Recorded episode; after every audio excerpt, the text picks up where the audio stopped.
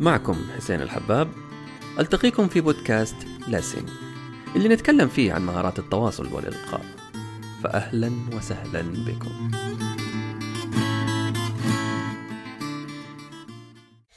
أوف. إيش بك؟ لا بس اليوم قدمت عرض في الشركة وحذر إيش صار. عجبهم العرض؟ لا ناموا. تضحك؟ طيب. تبغاني أساعدك؟ كيف؟ قد سمعت عن محمد القحطاني؟ أيوه بطل العالم للخطابة. صحيح.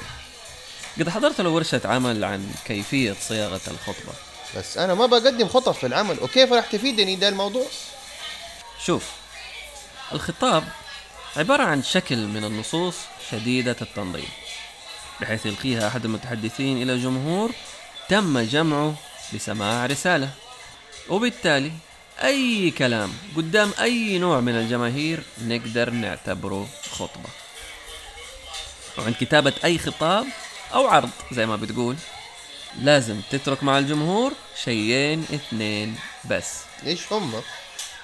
ألف انطباع جيد. باء معلومتين أو ثلاثة معلومات خفيفة يأخذوها معاهم. أما الباقي فهو ترفيه بس. ترفيه؟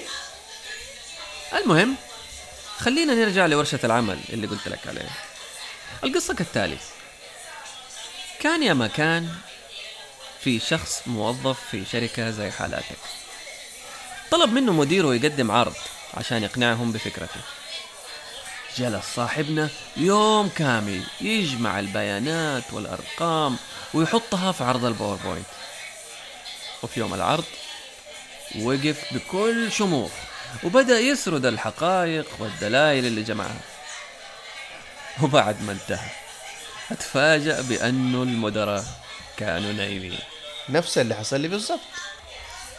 رجع صاحبنا البيت زعلان ويعيط يا عيني شافته مين؟ مين؟ زوجته. وقالت له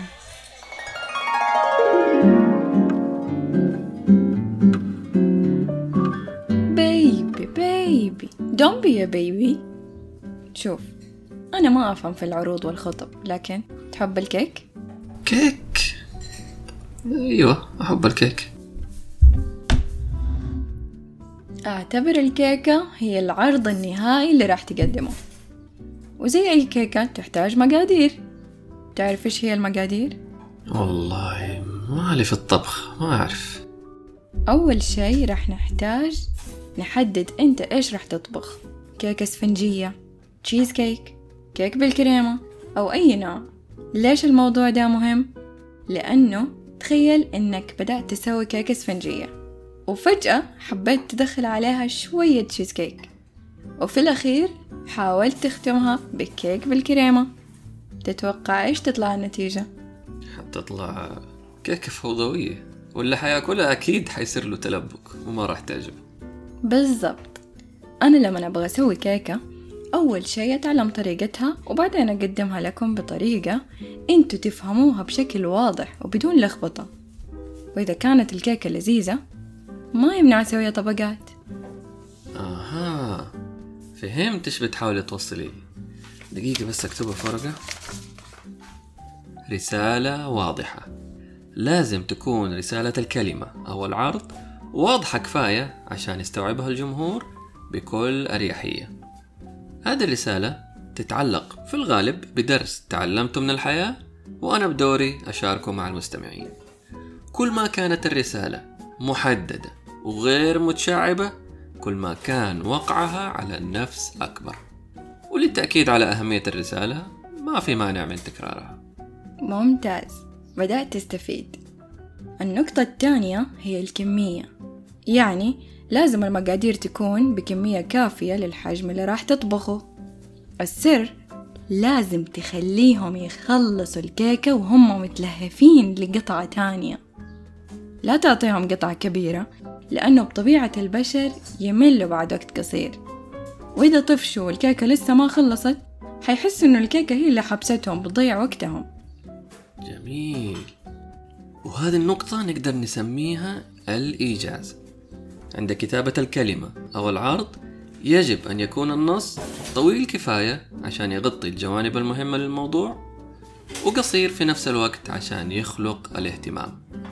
لا تحاول تقول كلام كثير لأنه من الطبيعي انتباه الجمهور رح يقل بعد دقائق بسيطة. وتذكر دائما إنك بتاخذ من وقتهم فلا تحسسهم إنهم رهائن. نكمل الطبخة. بس قبل ما أكمل خليني أسألك. إيش تعني لك الكيكة؟ تعني لي متعة. ممتاز. يعني أنا أبغى أقدم لك وللأولاد المتعة عن طريق كيكة. لازم الموضوع يكون واضح من البداية للكل. ولا ممكن تتوقعوا إني حقدم لكم مهلبية؟ والأولاد ما يحبوا المهلبية. برافو. وما يحب الكيكة تكون محشية فواكه. معلوماتك جدا قيمة يعني نقدر نقول هيكل منظم. الجمهور يتوقع شيئين من المتحدث الوجهة والمسار. التوقعات لازم تكون واضحة في الافتتاحية.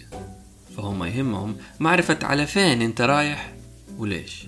وبعدين التزم بالمسار اللي راح يوديني في نهاية المطاف إلى هذه الوجهة وإلا حيفقد المستمعين متابعتهم لي وحوصل لنهاية الطريق واكتشف إني وصلت لوحدي عشان كده لازم أركز وقت الكتابة على الهيكلة والتبسيط وأشيل أي شيء متناقض أو حتى مربك تتوقع أن الكيكة اللي يحبوها الأطفال هي نفسها اللي يفضلوها الكبار؟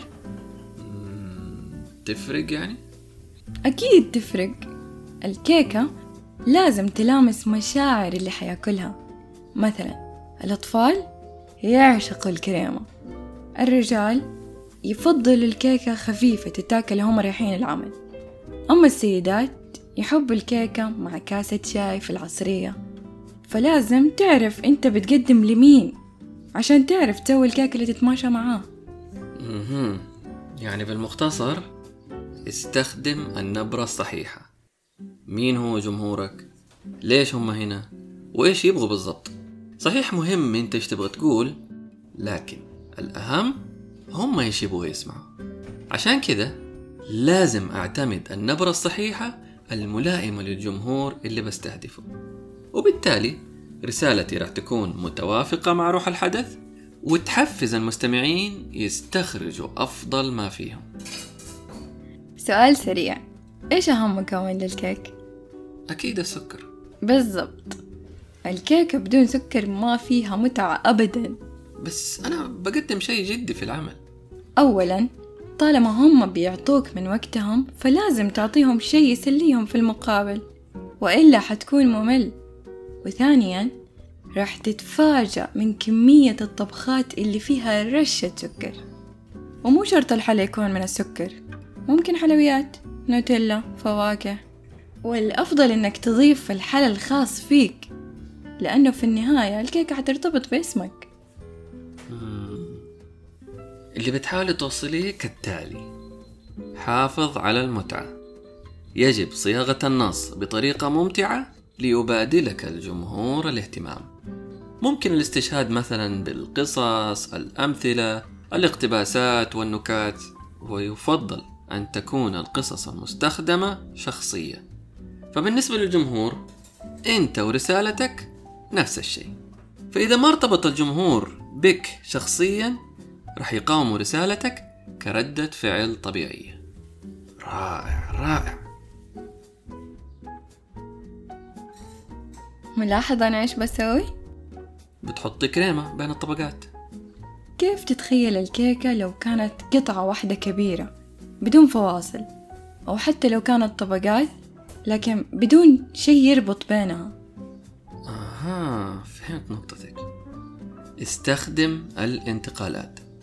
في بعض الأحيان ما راح يعرف الجمهور إيش هو المهم وعشان كده يفضل نستخدم عبارات انتقالية. على سبيل المثال ماذا يعني هذا؟ إذا هذا الدرس. وأوقف بعدها شوية. وقتها الصمت حيخلق الاهتمام والترقب. وممكن يرجع الناس اللي سرحوا في خيالاتهم حكيمة والله حكيمة تعرف إيش أكبر خطأ يسووه الأمهات؟ اللي يعرفوا الأمهات ما يخطئوا أبدا.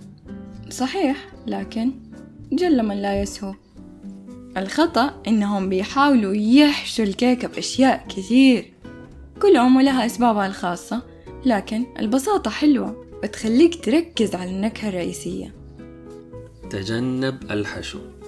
العرض المثالي هو اللي يتم تقديمه ببطء ونبرة طبيعية. فهذا راح يساعد الجمهور على سماع الرسالة وفهمها بوضوح ويعطي فرصة للمستمعين اللي رتمهم بطيء إنهم يتابعوا الرسائل اللي بوجهها من دون ما يفوتوا أي نقطة. عشان كذا تجنب حشو النص بجمل كثيرة وطويلة لأنها تجبرك تتكلم بسرعة وبالتالي تزيد احتمالية نسيانك لبعض الجمل أو حتى فقدانك لمتابعة المستمعين. بس والله تعرفي لاحظت إنه الأطفال يحبوا يتفرجوا عليك وأنت بتسوي الكيك. لأنه الموضوع مسلي ويعتبروها جزء من التجربة. بس لقيت ملاحظة. وظف لغة جسدك. يندمج الكلام الجيد مع لغة الجسد بشكل طبيعي. عشان كذا عند تقديم كلمة أو عرض يجب للمتحدث استخدام العديد من الإشارات غير اللفظية وتوظيفها كجزء من النص. فبعض العبارات تكون أبلغ عندما يستخدم الخطيب حركة جسدية تدل على المعنى. طريقة عرض الكيكة مرة مهمة وترى لها طقوس. شوك وسكاكين خاصة صحن خاص سكينة تقطيع خاصة مناديل خاصة. وإذا كانت كيكة ميلاد نحط عليها شمعة. يعني المهم إنه لازم تستخدم لها أدوات خاصة. الموضوع ما هو مجرد كيكة. والله استفدت منك أكثر مما تتوقعي. استخدم الوسائل. لاحظت أنه البارعين في مجال الخطابة بيستخدموا نماذج بصرية أو بعض الأدوات عشان يوثقوا وجهة نظرهم. هذه الطريقة تدمج بين استخدام حاسة السمع والبصر وبالتالي تزيد من ترسيخ المعلومة. وتضمن للمتحدث إنه النقطة اللي يبغى يوضحها قد فهمها الجمهور بكل وضوح. بعد ما تخلط كل المقادير مع بعض نجي لمرحلة مرة مهمة. مرحلة الطبخ. الخلطة ما ينفع تتقدم زي ما هي كده. لازم تنطبخ على نار هادية. وتتأكد بعد كل فترة إنها بتستوي صح. يعني نقدر نقول المراجعة. بعد ما يتم الانتهاء من النص المراد تقديمه للمستمعين يتم مراجعته مرارا وتكرارا. نتمرن عليه أكثر من مرة ألين نتمكن منه ونتأكد إنه ما يحتاج تعديل شايف كيف أنا تعبت بس عشان أسوي كيكة؟ دحين جا وقت التقديم الأولاد شامين ريحة الخبز والكل متلهف وبيستنى أقدمها أقدمها على طول؟ أيوه لا فين عنصر التشويق؟ طريقة التقديم جزء من التجربة. إذا ما قدرت في الثواني الأولى من عرض الكيكة إني أخليهم يتحمسوا لها فراح يعتبروها كيكة عادية. تتاكل وإحنا بنتكلم ولا وإحنا بنتفرج تلفزيون؟ الانطباع الأول مرة مهم. جميل جميل جدا. يعني خلينا نقولها بالطريقة دي. لا تهدر الافتتاحية. لدى المتحدث أقل من دقيقة لكسب انتباه الجمهور وإلا راح يخرجوا جوالاتهم عشان يدوروا على متعة أفضل. ومن أفضل الطرق المستخدمة في الافتتاحية حقيقة صادمة إحصائية ملفتة حكاية نكتة اقتباس أو سؤال. مين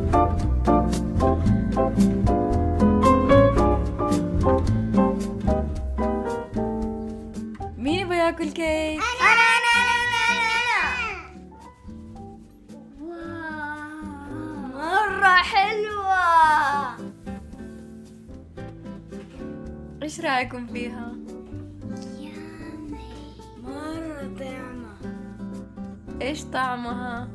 نوتيلا بالنوتيلا مين يحب النوتيلا؟ أنا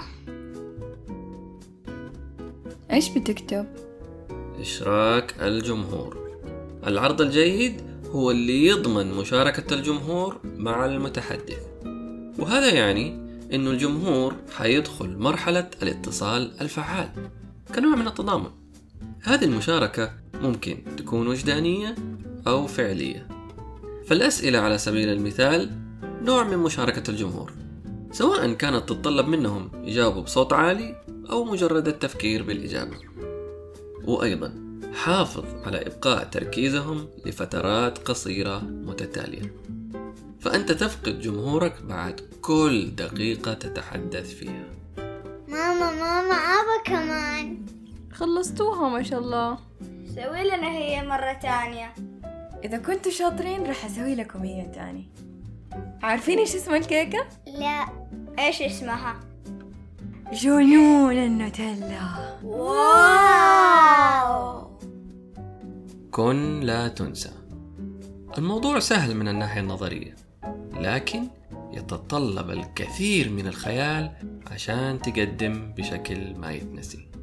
فالجمهور يبغى منك جملة واحدة تبهرهم وتخليهم يسوقوا لفكرتك مثلا استخدم في جملة واحدة المتضادات من المفردات أو استخدم التصوير الاستعارات المقارنات مفاجأة البديهيات.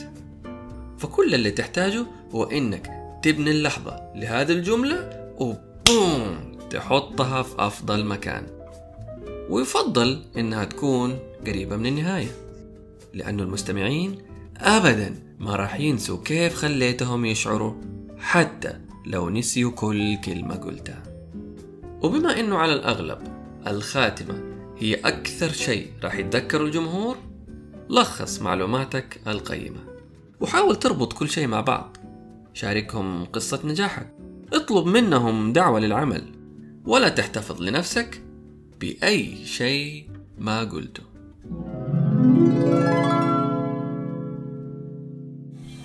طيب رجع قدم العرض في الشركة مرة ثانية. مم. وكيف كان؟ يعني خلينا نقول إنه مدير الشركة بيحاول يتصاحب معاه من يومها. آه خطير. قبل ما أمشي خلينا بس نتذكر أهم الاستراتيجيات اللي تحتاجها عشان تكتب خطبة كلمة أو عرض برزنتيشن ناجح. واحد رسالة واضحة. اثنين الإيجاز. ثلاثة هيكل منظم. أربعة استخدام النبرة الصحيحة. خمسة حافظ على المتعة. ستة استخدم الانتقالات. سبعة تجنب الحشو. ثمانية وظف لغة جسدك. تسعة استخدم الوسائل. عشرة المراجعة. 11 لا تهدر الافتتاحية. 12 أشرك الجمهور. 13 كن لا تنسى. وفي الختام أتمنى أن أكون وضحت لكم ولو بمعلومة بسيطة عن أهم مواصفات الخطبة. الناجحة. وإلى اللقاء.